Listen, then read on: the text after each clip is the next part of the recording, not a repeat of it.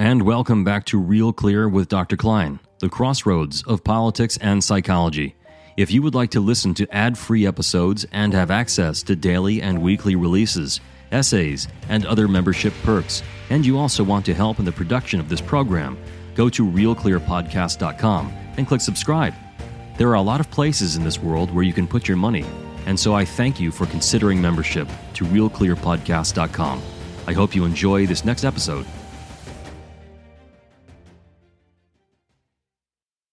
Josh Slocum, I'm not sure who should introduce our episode today because we're going to be using it for dual purposes, but welcome to Real Clear. It's a pleasure to have you on. I've been wanting to talk with you for some time. Thank you, Lucas. And I suppose since we are using it for dual purposes, welcome to Disaffected. Thank you very much. It's a pleasure to be here. no, I for listeners of Real Clear who may not be familiar with you, I caught on to your podcast called Disaffected a few months ago. And instantly I thought, this guy is brilliant. Your witticisms and subtle observations of society blew my mind for everyone who's listening, Josh has he has this voice he does, and he may grace us with it today. We don't know.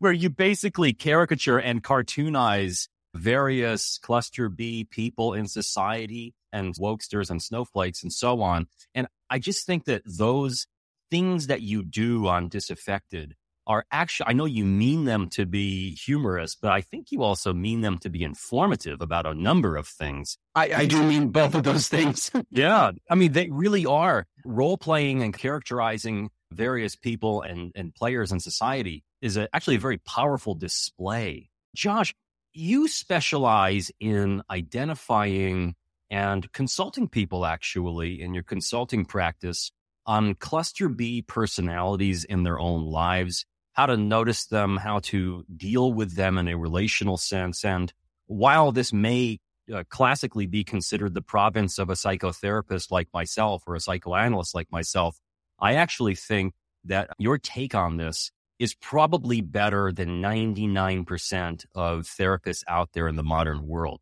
So can you fill in the audience for what is cluster B and tell us your thoughts on this in a nutshell, if you could?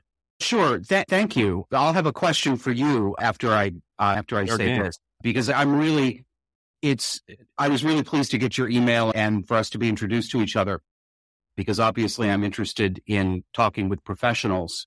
I'm not a therapist. I'm not a psychoanalyst. I do not have a degree in in anything in the mental health field. So I'm all right. So I'm going to say the question so I don't forget it. Then I'm going to answer your question. And the question that I'm going to ask you is for you to characterize the take of the 99% of people in the field, how you see their understanding and their explanation. I, I don't know how familiar, uh, I would imagine that your audience, uh, your listenership is probably has people who are tend to be more in the know about mental health things than less. Um, but for what it's worth, um, we're talking about the way I describe this personality disorders generally. My description is that they are a type of mental illness that is unlike the things that generally come to mind for the average person when they hear the term mental illness. I would guess that the average person thinks of things like major depression, anxiety disorders. They might, schizophrenia might come to mind, manic depression, what is now called bipolar. Uh, and we'll get into that because there's a lot of, maybe we will, there's a lot of confusion in that one but eh, and and I'm speaking generally, and there are a lot of there are a lot of ways that this will not apply in specifics. I cannot and do not give caveats at each stage of what I say. So I ask people to understand that I do understand I'm speaking generally, and this doesn't apply to 100% of all cases, and that there is overlap. Um, but if if we to simplify it, if you think of a friend who is a depressive, who has recurring bouts of depression, you might think of Jill as uh, she might be a, a, warm, bubbly person, an engaging person who's easy to socialize with. And then when the depression cloud, when the black dog comes, it, you, Jill, is being oppressed under a cloud that is keeping her, her real self from rising to the top, right? She's burdened by this. Personality disorders aren't quite the same way. Anxiety comes and goes. Depression comes and goes. But personality disorders are what they are what, what the name says they are. They are disorders of personality. It's ingrained. It's at a very deep level. And to rise to the level of uh, we all, the traits that make up personality disorder traits, most of them we will all experience with at some point. The difference is that having a personality disorder means that these traits are so deeply ingrained and they are displayed across domains in one's life, um, romantically, uh, with children, in work situations, church, social, etc. Um, and I like to talk about the older term character disorders. We don't like that, we moderns. We don't like that at all because we don't like to admit that there is such a thing as character because that means that we would have to admit that some people bad character. To a close approximation, great many people who could be described as having cluster B personality disorders have bad character. So what are the cluster B personality disorders? So American America the American system divides up the personality disorders into three clusters. Clusters A, B, and C. I'm concerned only with cluster B. Cluster B is called the dramatic and erratic personality disorders. They include borderline personality, narcissistic personality, histrionic personality, and antisocial personality. And antisocial is what most people will know colloquially as either or sociopathy or psychopathy. And yes, I also understand that there, there are people right now who just heard that who are furiously typing to correct me that a psychopath is born, but a sociopath is made. Granted, granted, there is not actually, there's not consensus agreement on that. So I tend to use them interchangeably. These are people the, these are the people in your neighborhood, in your neighborhood, on your television screen, in your phone, on Twitter, in politics, in media. Well, social what, media was made for these folks. Absolutely. It's social media is so conducive to this kind of bad behavior that it draws out narcissistic and emotionally manipulative behavior, even from normal range people who would not qualify as personality disordered. It, it, it, encourages the unfettered discharge of aggression. Yes. Right. And that's so yes. prone from people who are in the cluster B. Right.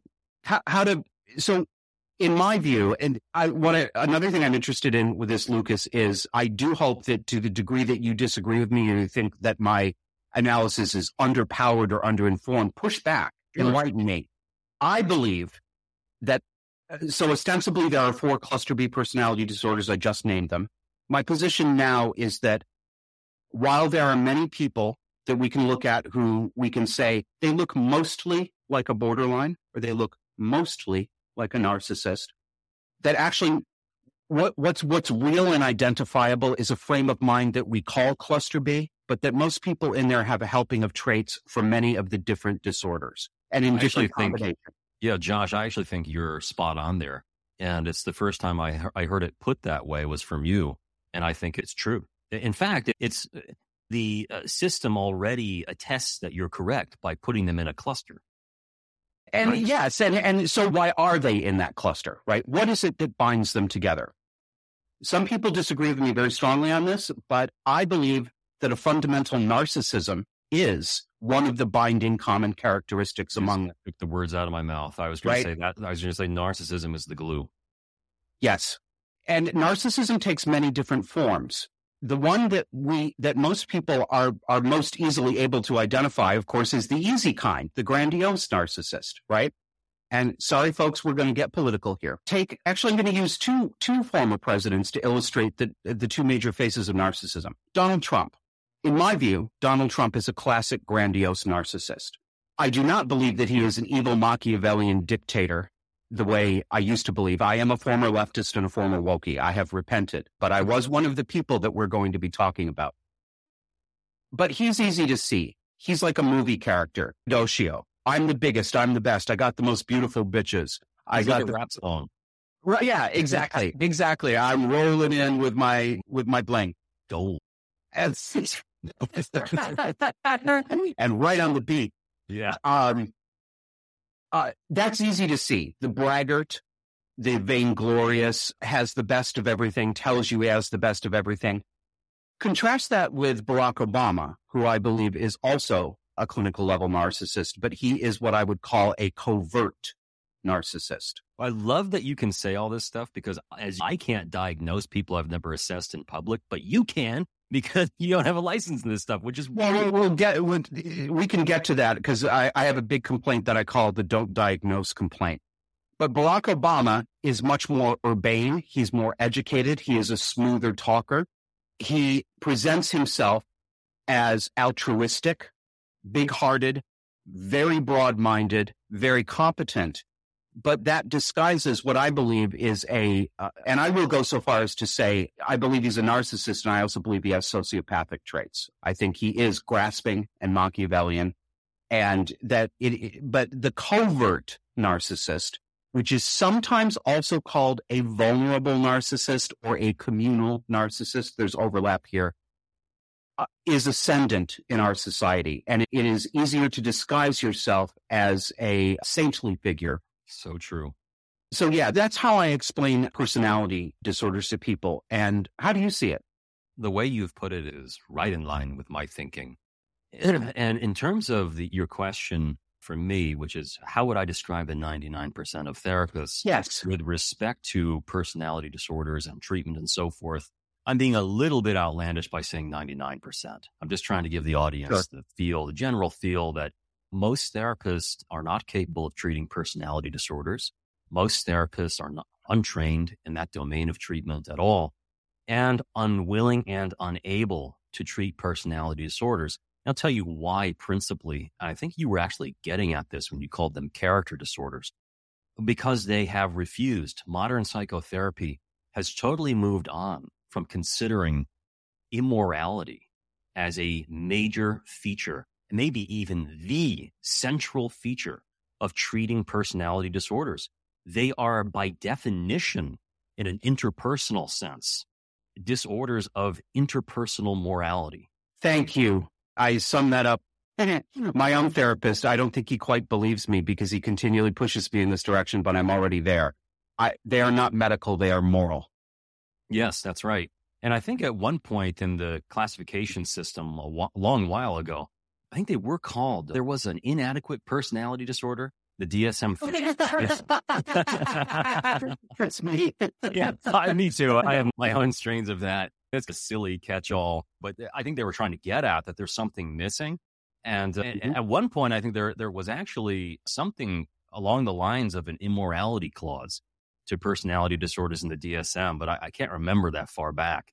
Uh, if you go back even farther, if you go back to the 19th century literature, when when the idea of a field that came to be called psychiatry or psychology was nascent and forming, but yeah, everybody, you're going to get cat here. Uh, that's that, that's just what happens. I am I have CPD, cat personality disorder. One of the original terms for such people was moral insanity. That's right. Yes, that's right. And I think that's so much, uh, uh, that's over the top for the times, but it's closer to the truth than where we are now. If you right. think of the mind as having psychic structures like Freud did, and mm-hmm. then you consider so id, ego, superego, id largely being concerned with our desires and gratification of our instincts and so forth, sex and aggression being foremost amongst them. Although people like Mark Solms would expand that to be many other things. And then you consider the, the ego to, to be the self, the rational observing agency of the mind. And then the superego is largely the area of the mind concerned with social connection and sublimation and restraint and so on. We have a problem in personality disorders where th- that part of the mind that's called the rational in, in with respect to restraining the desire for gratification is limited it's really quite limited. And yep. so, in this sense, if you consider the mind to be the interpersonalization of psychic structures, let's put it that way. Okay. Then the way that personality disorders, the cluster Bs that you're talking about, show up in the world is that the way that they interpersonalize their mind is to display the, that unrestraint, that non cognitive filtering before they lash out and so forth. And this does take the form of an immorality. It really yeah. does. And in psychotherapy, one of the ways that this commonly comes out with people who are more or less severely narcissistic sometimes antisocial if you're trying to treat someone who's antisocial. That's contestable whether that's even doable. But someone who's severely narcissistic is that they will constantly not pay. That's one of the hallmarks. Oh, they, they won't pay your fee. They will not. They will find. Eh, this is the lore in, in psychotherapy. It's commonly talked about. It's one of the main indicators of severe narcissistic problems and vulnerabilities in someone is that they will find ways, often very subtly, to make you think that uh, everything's fine financially, but will not pay the fee. And, and, then you'll be going over your notes and, and your billings for the month and realize, wow, how did this bill get so high? And, uh, and then realize, wow, something's happened here. And, and, then, and then the narcissistic patient will come back and say, why are you charging so much? The bill wouldn't be so high if you weren't charging so much. It often does end up in quite an explosion. You're right, Josh. And one of the interesting things is that that moment that leads up to the recognition that you've been exploited as a professional is so often so subtle that it just it flies underneath your radar. Yeah. Al- although most therapists will then retrospectively admit they knew something wasn't right on the way leading up to the explosion. That's that picks up on two two things I'd like to talk to you about. One, and maybe we put a pin in this intuition. I'm a, a very I'm very interested in um, getting people to think about their intuition um, and being able to to analyze their intuition and to trust it in certain mm. scenarios because intuition, gut feeling, and I don't mean this on a metaphysical level. I propose nothing like telepathy. I'm talking about, I believe that intuition is a very good guide to character. That gut feeling that you get about people is not, it's not perfect, but it is usually telling us something true and useful, at least in a general way. And intuition is just a word that we use for the mind synthesis of actual sensory data. You're getting tone of voice, you're getting visuals, you're getting scent, you're getting timing, you're getting all these things. That's real objective data from the physical world. Um, but your mind is synthesizing it into something. You can't necessarily write the recipe out, but you, you're saying, I'm not going to stand close enough for her to reach me physically, or I'm not going to give my phone number to this guy. I'm going to walk away. Uh, I'm not going to join a project here. That's one thing. But the other is I would, I'm very curious about your view on this as a working professional. There's great disagreement about the treatability of cluster B personality disorders. And, and I have an ongoing conversation with my therapist in full disclosure, psychodynamic, very informed by Freud, but it's not actually classical psychoanalysis as you practice. My therapist is old school. He is not a cobbler he's he's very not woke. Yes, but we have gone back and forth many times, and, he's moved me in his direction, and I've moved in his direction, but I, am not sure where I'm going to land. The tr- how treatable are cluster B personality disorders? Because my general sense is, and I say this to people, you've seen it on my show, and I and I say to people, yes, depending on the person themselves and the kind of disorder they have, the, the helping of traits that they have.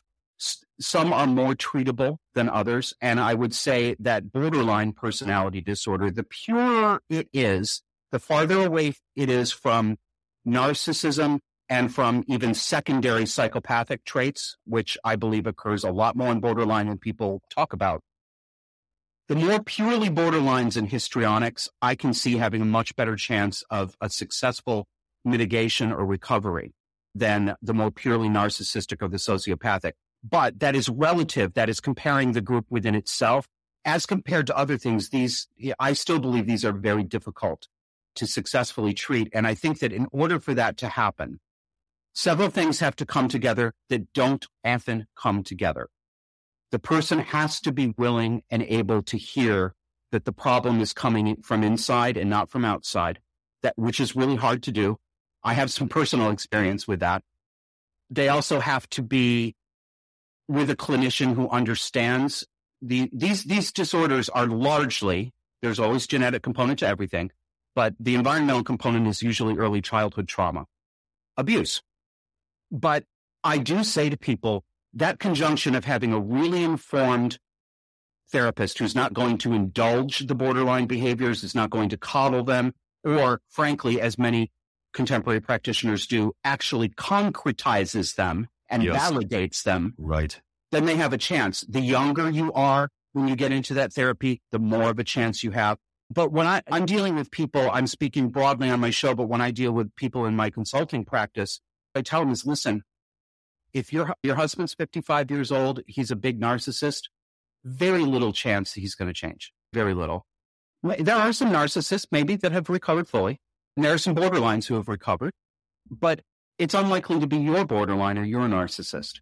And certainly, and I, am and I'm, I'm, so, I'm afraid it's just statistically true. No, you know? you're, you're, you're, you're correct, Josh. You, so, you're, you're, you're, so intuitive about this, this stuff. It's uncanny.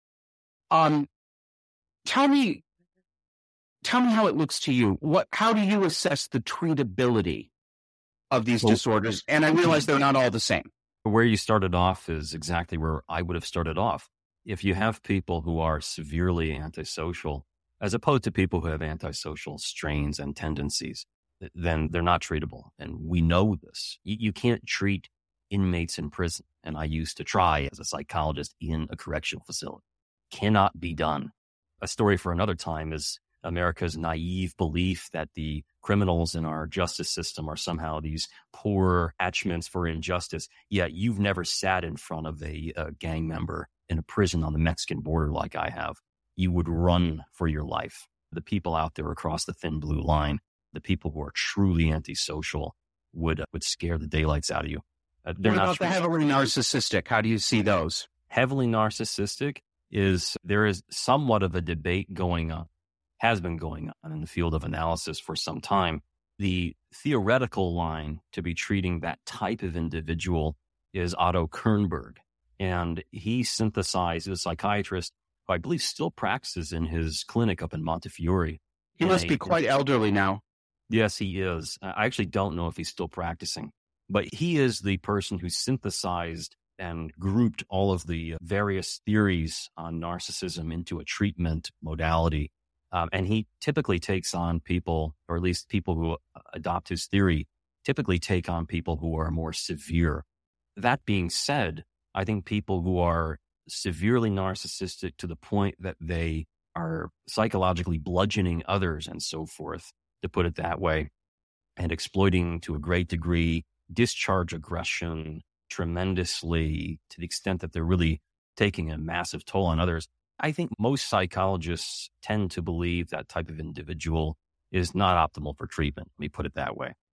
Um, and how would you characterize, and in, perhaps you wouldn't, but in my mind, the borderlines and the histrionics are, are kissing cousins or even fraternal yes. twins. And sometimes I think it's impossible to discern. And I think it's not accurate to say, oh, she's a borderline, definitely, or she's a histrionic, definitely. I think there's a lot of overlap there. What would you say about those two? In my experience, people who are heavily borderline and histrionic, you're absolutely right. They, they cannot have severe narcissistic problems in order to be well treated. They have to be able to self observe to some extent. I, I've treated a fair number of borderline personality disordered patients who you, you wouldn't think of as maybe classical in, in the system. You would, they would strike you as genuinely being able to observe the difficulty that they have with being borderline. That type of individual can be treated very well and to good effect.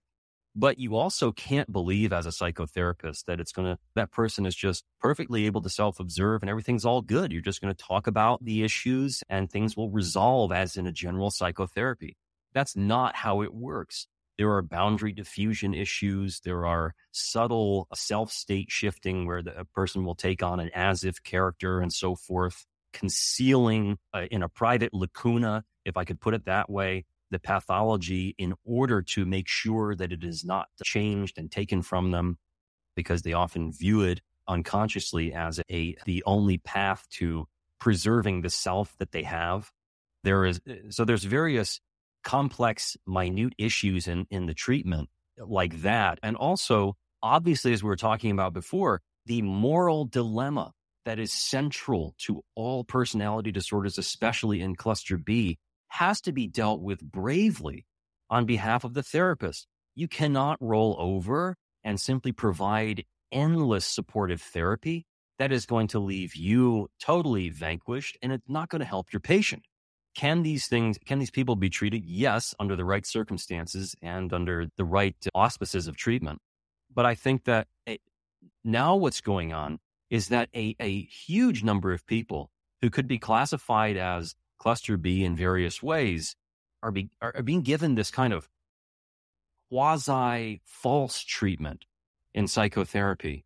It's just this endless reflective support for whatever the individual's subjective distress is, because we've yes. moved away from any kind of metaphysics.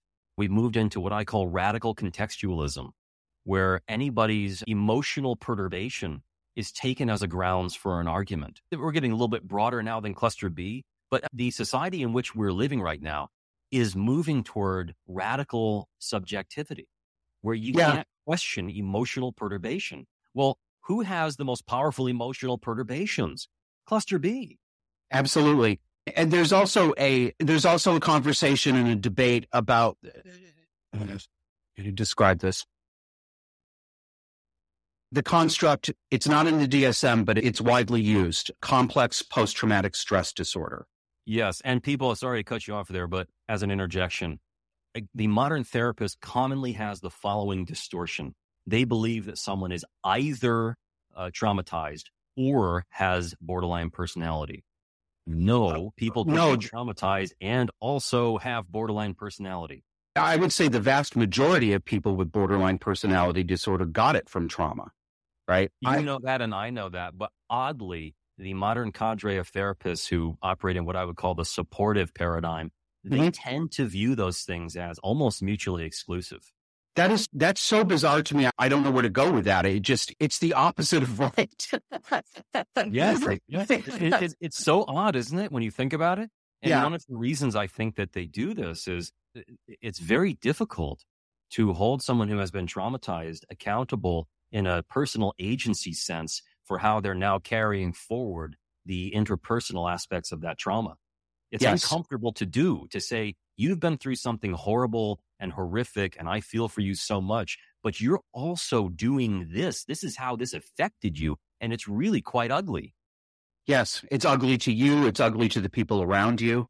There's this, there's this conversation about if you accept the construct of complex post traumatic stress disorder, which I do, my mind may change over time, but that, that is something we use to describe people who have developmental trauma, childhood trauma, instead of it's not a one-off event like classic PTSD being in the Twin Towers when they were struck or being on the battlefield.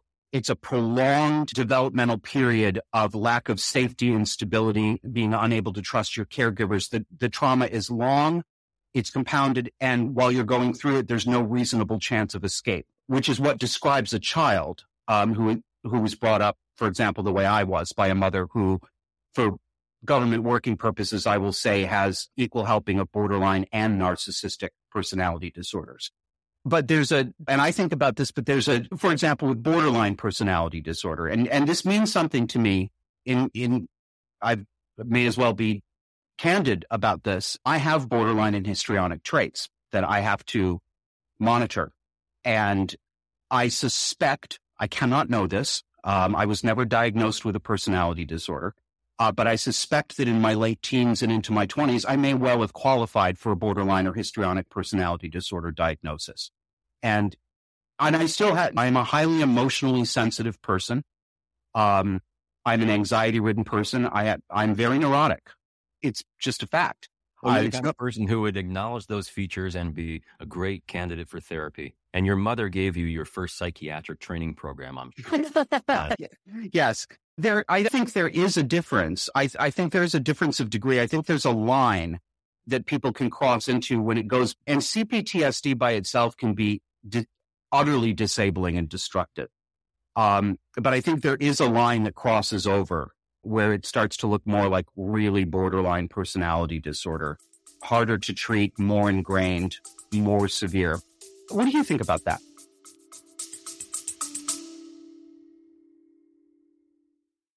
If you would like to listen to ad free episodes and have access to daily and weekly releases, essays, and other membership perks, and you also want to help in the production of this program, go to realclearpodcast.com and click subscribe. There are a lot of places in this world where you can put your money, and so I thank you for considering membership to realclearpodcast.com.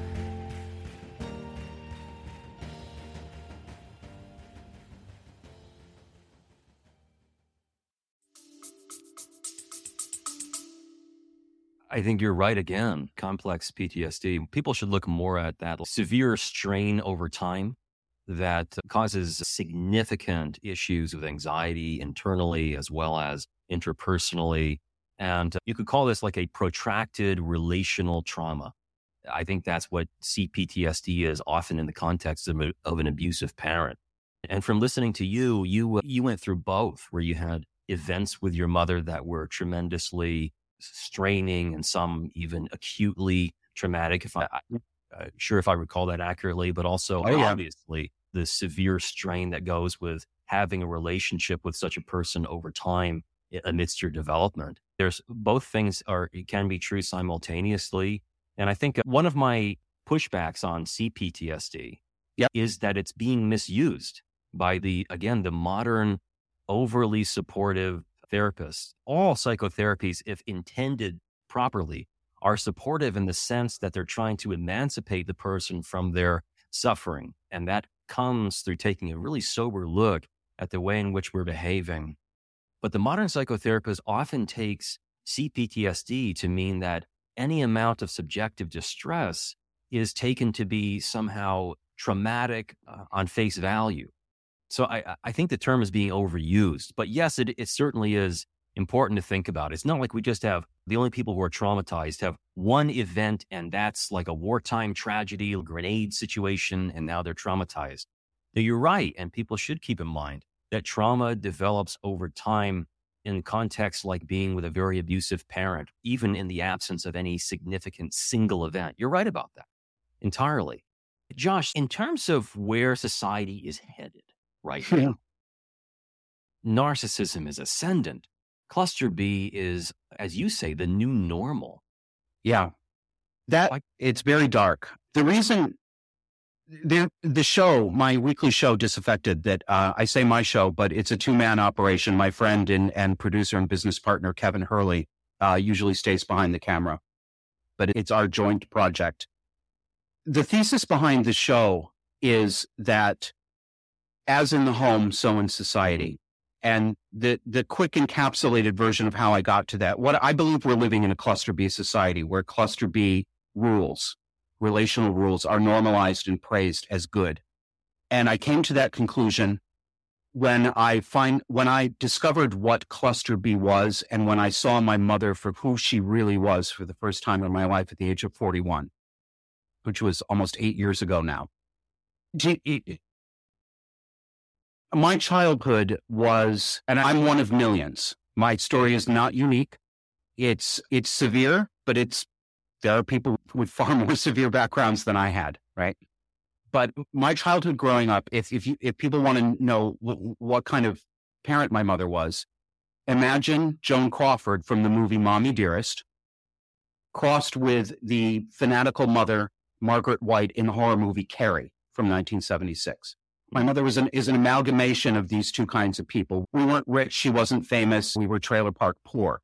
But th- that is how I was raised. And my stepfather was a violent, um, physically abusive to, to me and to my mother. He tried to murder my mother in front of his children. Yes. He was also pedophilic.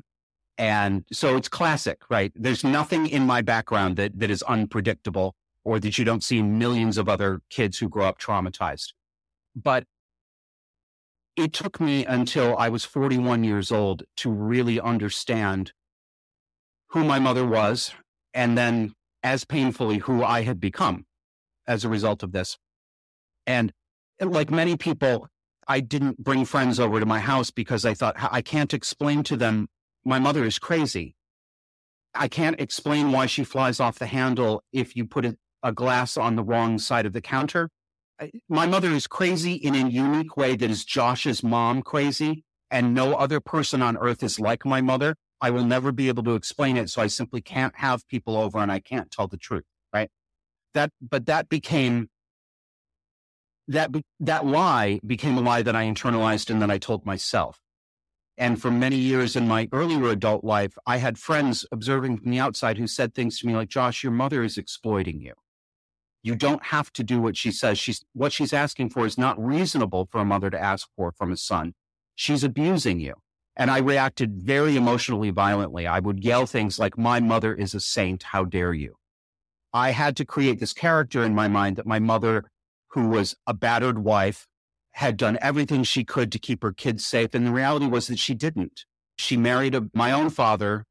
I never met. He walked away before I was born. And my mother married my stepfather when I was about four years old and had my brother and sister by him. And that lasted five or six years, five or six very violent years. And the reality is that my mother knew. My mother knew what he was doing to me. She admitted it at times. She said, I'd see the bruises on you when I gave you a bath. This went on for years. There was also, although it didn't affect me directly this way, there was he was also sexually abusive to some of his other children. I believe my mother also knew that, although she denies that. And the fact is that she did not, as she said, move heaven and earth to keep you kids safe. She only kicked him out of the house the night he tried to murder her. It had to be her own life that was in jeopardy that moved her sufficiently to expel him from a home. She did not care enough to protect her children from him. I moved out. I was put into an institution, a boys' home, a glorified orphanage for delinquent boys because I was suicidal at 12 or 13 and and was having extraordinary fights with my mother. Uh, that and it's probably best of two bad choices. It was good that I was taken out of the home because I believe it could have ended in some very serious violence between me and my mother if that did not happen. But I made a life away from my mother for decades after that. I'd go home at Christmas, talk on the phone, things like that, but I never lived in the same place. And after years of paying off back bills, trying to make sure she wasn't homeless, negotiating with her landlords when she was getting kicked out, constantly tens of thousands of dollars, I finally said, I'm the eldest. My mother's getting older. I'm going to have to take care of her. I bought a house that I couldn't afford to give her a place that she could pay a cheap rent, etc. The whole thing blew up within two years. This was the time of 39 to 41 years old. And it, I couldn't deny anymore that my mother was colloquially fucking nuts and unbearable and untrustworthy and dangerous. And it was ruining my life. Literally, I, I know, oh, my mother ruined my life. No, this no, it, it really is true. It really is true. It was jeopardizing my job. I was, I'd been an alcoholic for a long time. I'm sober now. I was drinking myself to death and I was on the verge of checking myself into the psych unit. And it was jeopardizing uh, my rental from sane tenants on the other side of the house. Just everything was going to hell. And she was abusing her new husband. And yeah, anyway, I'm not going to go through the whole thing. But what happened was, at first I thought, wow, she's getting dementia. She's getting Alzheimer's disease. No, it wasn't that. My sister called me one day and she said, Josh, our mother is not demented. Our mother has a personality disorder. She's a narcissist. And I think you need to do some reading about this. So it was my sister really who figured it out first. And I did. And I immediately, Lucas, all the crazy, disconnected, whimsically awful things of my childhood were no longer whimsically awful. And they were all slotting. It was like ka-chunk, like a sorting machine. Shunk, shunk, shunk that taxonomy started putting everything in order. And I realized there is a name for this. There is an etiology. There is a taxonomy. There is a way to understand this kind of mind structure. It is not just my mother. It's a personality syndrome. And I was, it was, if I were a religious person, I would call it an awakening. It changed my entire perspective. Sure. And it was also the first and so the denouement to that story is unfortunately i had to go to court and evict my mother. It was i had to put her out of my life permanently and i had to use the legal system to do it because she wouldn't go. And i did but what i didn't know at that point how big an awakening i was going to have because that also was the first step on the road to me waking up from being woke from being a hardcore leftist from i've gone from being as about as liberal as you possibly could be. I would have called myself a male feminist I started doing actual political gay rights activism at 16 years old. I went to a liberal arts college that I now realize spent four years trying to turn me into a, a Marxist through continental philosophy and Foucault and Marcuse and poison, absolute poison, moral poison, intellectual poison. I've gone from being that person to being a conservative. I did not know that was going to happen, but I don't think I'm alone. I think there is a really strong connection between being in a family or a world of trauma and cluster B and becoming a hardcore leftist who believes that the state should guarantee basic income, that women are living under the yoke of patriarchy, that men are the source of all evil in the world, that we are unforgivably racist every single moment that we are not beating ourselves and wearing a hair shirt as white people. We are doing active damage that is shortening the lives of black people. And everything I'm saying is not an exaggeration. It is not an no, exaggeration. No, it's not. And, and one of the central uh, strains of all of those examples you just provided is it is the modern concept of the individual as a passive recipient of contextual misfortune. Never an agent. That's right. And that has represented the shift in psychology treatment as well. And in the, in, in the field broadly is the movement away from the self, an agent, an active agent in the world to a passive, contextually drawn, state dependent character. That has been what I call radical contextualism. And so there are even colleagues I have who would say that trauma is simply overwhelming emotional experience. So under that rubric, a five year old who's having a temper tantrum could be considered undergoing trauma. And there are people who consider that the uh, notion of a self is illusory, that you ju- just have self states. I would uh, argue and rejoin that if the self is an illusion, it's a goddamn important one.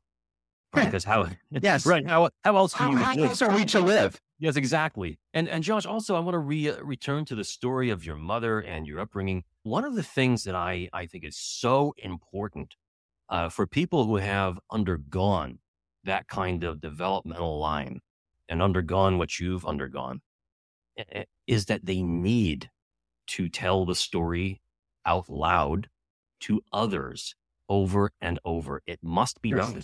I yeah, and and I'm feeling a little, a little, sheepish, honestly, because I have told the story over, and I do realize that. Well, no, that, I, I, think you might miss my intention. I, actually think that it is vital if you've undergone a situation, a relationship with a caregiver like you have. I shouldn't say caregiver; it's a misnomer for your mother, but you must repeat the story out loud with others so you can continue to remember the reality I would, yeah. hmm. You get right to the heart of some things. For people who did not come from abusive homes, it is difficult for them to intuit on a direct level what it is like to grow up with a jailer and a prison warden for a mother or a father. But when you are born and raised this way and you know nothing else, you don't know anything else. Right. You don't understand that it's abnormal. It becomes and, familiar. It's almost comforting in its familiarity, isn't it? Yes, and I talk. I do. There is, of course, I'm not going to lie. There are pers- there are personal motivations of personal exorcism that motivate me to tell the story. Yes, of course.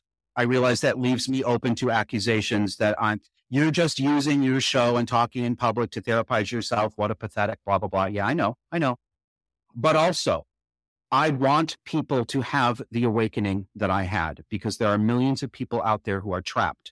They do not understand why they feel the way they do, and they do not understand what their parents have done to them. And it is the, for years, decades, my unconscious knew the truth. My conscious mind did not. I, most of my dreams for decades were nightmares and they heavily featured my mother as the villain. She would show up at my job and get me fired. She would show up at my college graduation and then walk up onto the stage and tell the president that I was a high school dropout and a fraud and my diploma would be taken away from me.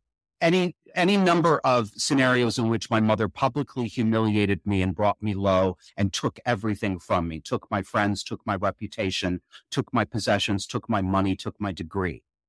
This went on for i just i had these dreams for decades and decades. Why the hell would i not have had them? I realized at 41 that my mind was trying to tell me the truth all of my life. And the truth was the most difficult thing I have ever experienced. And I've been through a lot of very difficult things. This was, I had a heart attack at 36, and I thought that was the scariest thing that was ever going to happen to me. No, it wasn't. I'd have 10 coronaries voluntarily again to avoid the pain of what I had to go through with divorcing my mother. That's what it is. It's a divorce. I realized that my mother did not love me. She does not love her children because she is psychologically incapable of the emotion called love. It was horrifying. And yes, listeners, I am suggesting that if you have a parent that rises to the level of pathology like my mother, I am suggesting a strong possibility that, that your parents don't love you either. And I don't say that glibly. I, I say it because I believe that it is often the truth and it is a necessary truth to face. And although I thought it would kill me, it did not. I survived it. Now, what does this have to do with what's going on in society? When I woke up to who my mother really was, I looked around me and I said, Oh my God, it's not just my family home. It's the world, the government, the media, the medical field, the psychiatric field. As woke became more and more compulsory. Yeah. And then painfully, I realized that I had recreated and surrounded myself, my social circle, my friends, my political beliefs were all driven by cluster B dynamics.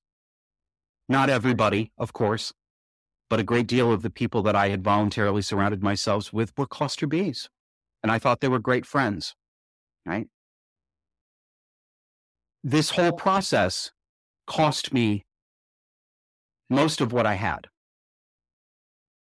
I say I lost my mother, but I didn't. I lost the illusion of having a mother.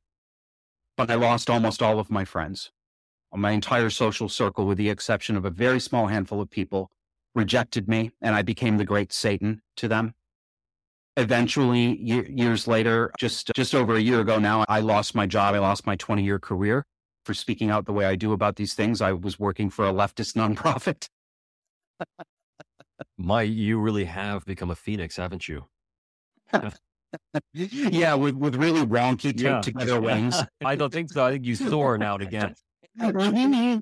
Yeah no i think what you're bringing up is so important and it's mirroring a question that i have as with the child growing up with a an abusive, severely cluster B parent who takes on responsibility for the parent's abuse. That's yes. Really, oh, yes. I, I don't need to tell you that. Uh, do you think society is becoming inherently masochistic in response yes. to the emergence of cluster B? Yes, sir, I do. I believe that we, all of us, we citizens are in a, an abusive parent child relationship, in a cluster B relationship with our government and the media and the tastemakers and the elites. We have been badly misled by them, but we, this is a partnership. This is a dance. Okay. Mm-hmm. Yeah. Only we can extract ourselves. Only you can save yourself. Really. Because these people are not going to, they're not going to stop. I do believe that at the highest levels of government, they are, it is chock a block with clinical psychopaths, narcissistic psychopaths, dark tetrad people. And their most useful foot soldiers. We can use many different names for these people. We can call them codependents. We can call them enablers. We can call them flying monkeys, the people who go forth and do the bidding of the narcissist. Their most useful foot soldiers are those who are psychologically inclined to the borderline and histrionic, personality structure. And we don't even realize that we are in this abusive dynamic. I think some people are starting to wake up to it. Whether enough of them will, I, I don't know. What, and I'm going to get I'm going to get a little bit religious here, but as an amateur, I am, I've long been a non believer. I used to be one of those obnoxious new atheists. Now I'm exploring the idea of God. I have decided on nothing. I know nothing. I'm simply, I'm exploring. Satan is an apt metaphor, an apt character for the narcissist and the sociopath because the, Satan in the Christian tradition is the great deceiver. He is the liar. Cluster B is about lying. It is about inverting the truth. It is it, it's expressed in Isaiah 5:20, woe unto he who substitutes dark for light and bitter for sweet. The person who comes to you and says, the the diversity trainer who says, You white people, come suffer yourselves unto me, white people, and I will show you your sin, and I will show you how to cleanse yourself of your sin.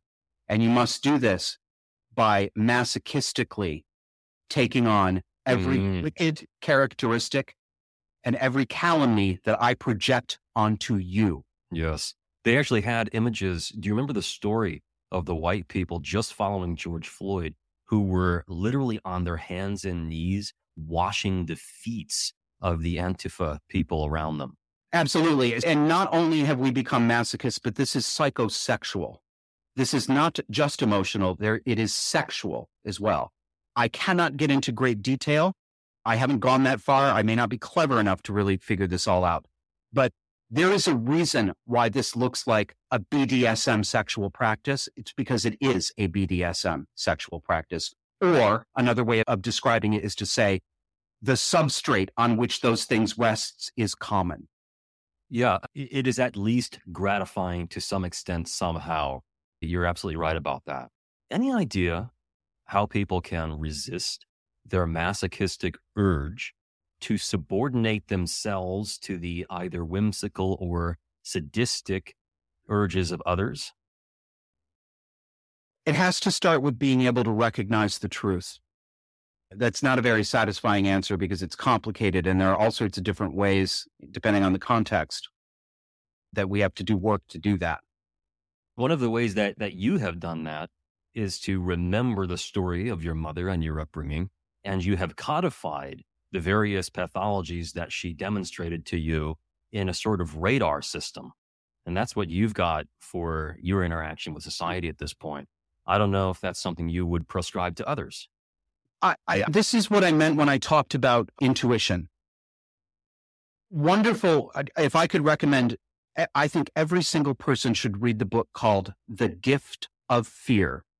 And the author is a man named Gavin de Becker, Gift of Fear. Gavin de Becker is now a world famous security consultant, quite rich. He's protected some of the most famous people in the world politically and in Hollywood.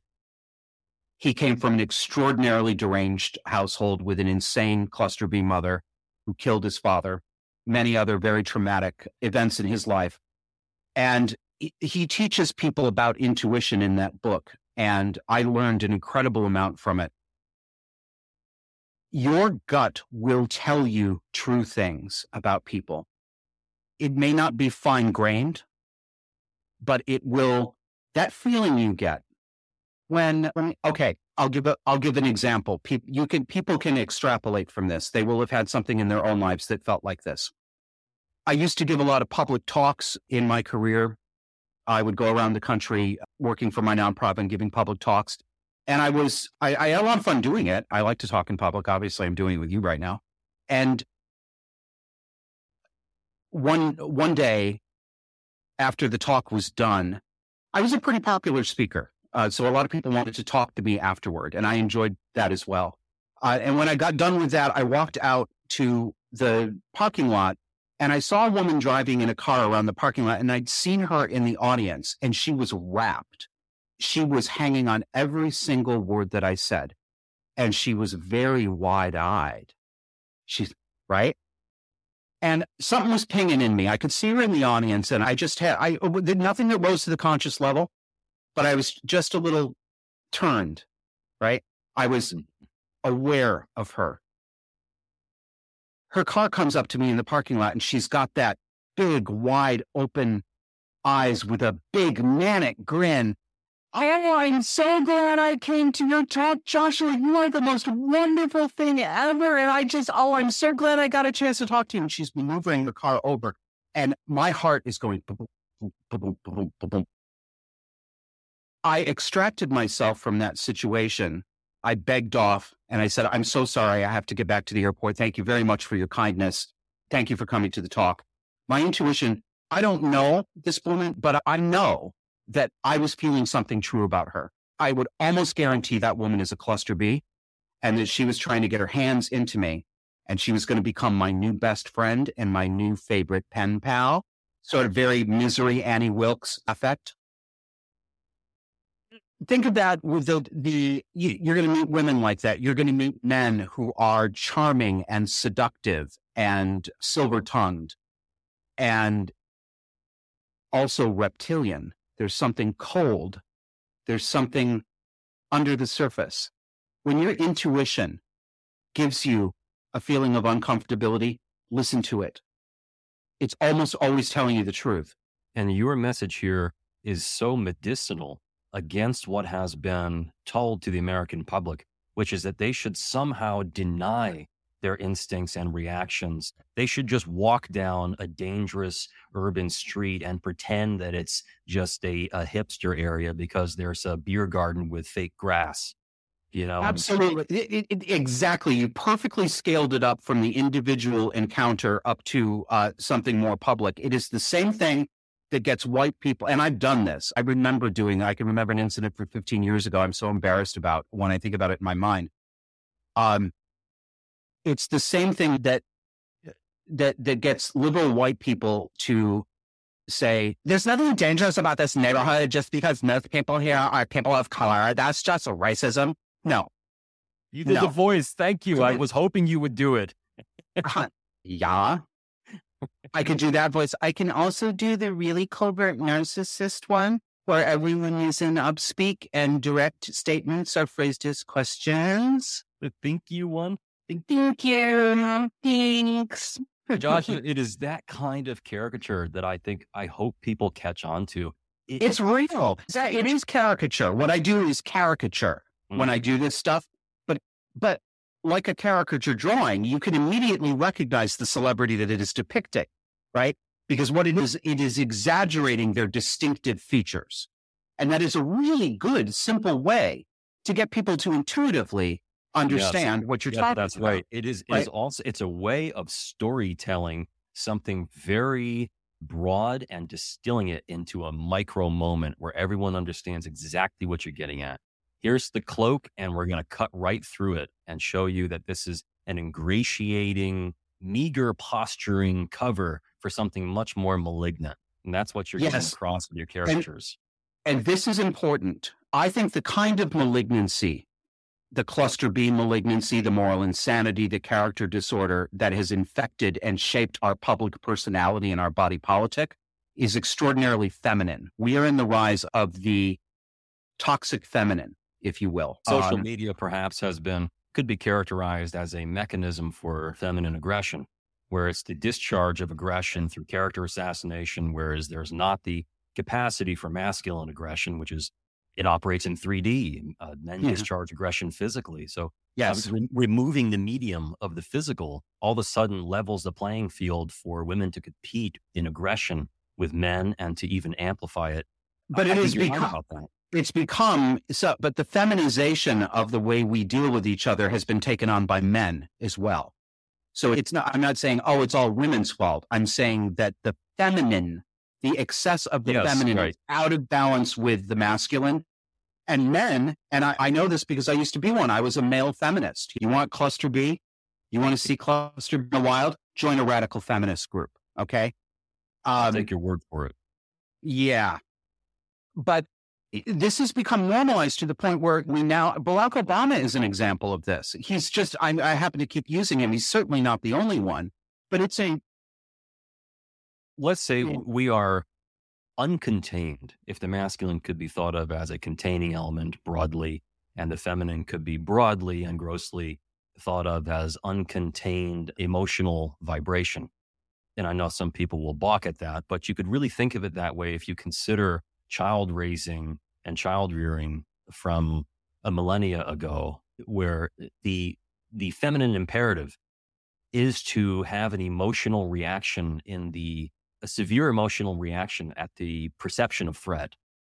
That's how females were geared biologically to protect the offspring. yes and so to protect is, themselves yes this is not a criticism of women it is simply an, no. evolutionary adaptation where if they heard something outside of the village or cave or hut that, that long ago, it's best to freak out about it to protect yourself yeah. and your offspring. And it is the man's job in that Evo psych setup to walk outside and think about what is happening. The, the thoughtfulness there is the containment, and the emotional vibration is the reaction from the feminine.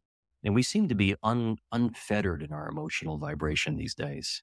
Yes, and that has be, that has become socially praised and morally elevated. That that is the right way. If you are a caring person, this is how you relate to people. Mm-hmm. And it brings up the the archetype of the devouring mother. That's right. Our compassion, our sense of I want to protect my brood, mm-hmm. is can be and has been hijacked to nefarious purposes. An excess of sympathy and compassion is as toxic and deadly as a complete lack of empathy. That's right. That's right. Josh, I'm running up against a, a time stop here, but I could talk to you all day and I've so enjoyed this. We should do uh, this again because I, I would like to have you on disaffected because there are a number of questions I'd, I'd like to have. I spoke a lot here, but there's a lot I'd like to hear from you, um, especially about your work in your field. Uh, I'd be happy I, to come on, and I think everyone was happy to hear you talk a great deal it's just a it's a delight to hear you. Keep up everything that you're doing on Disaffected, and you're welcome back at Real Clear. I guess I'm on Disaffected simultaneously now. To the extent that we're both using this, it's just been a delight, and I encourage everyone to go to Disaffected Podcast and and listen to your episodes. Thank you, Lucas. I really appreciate it.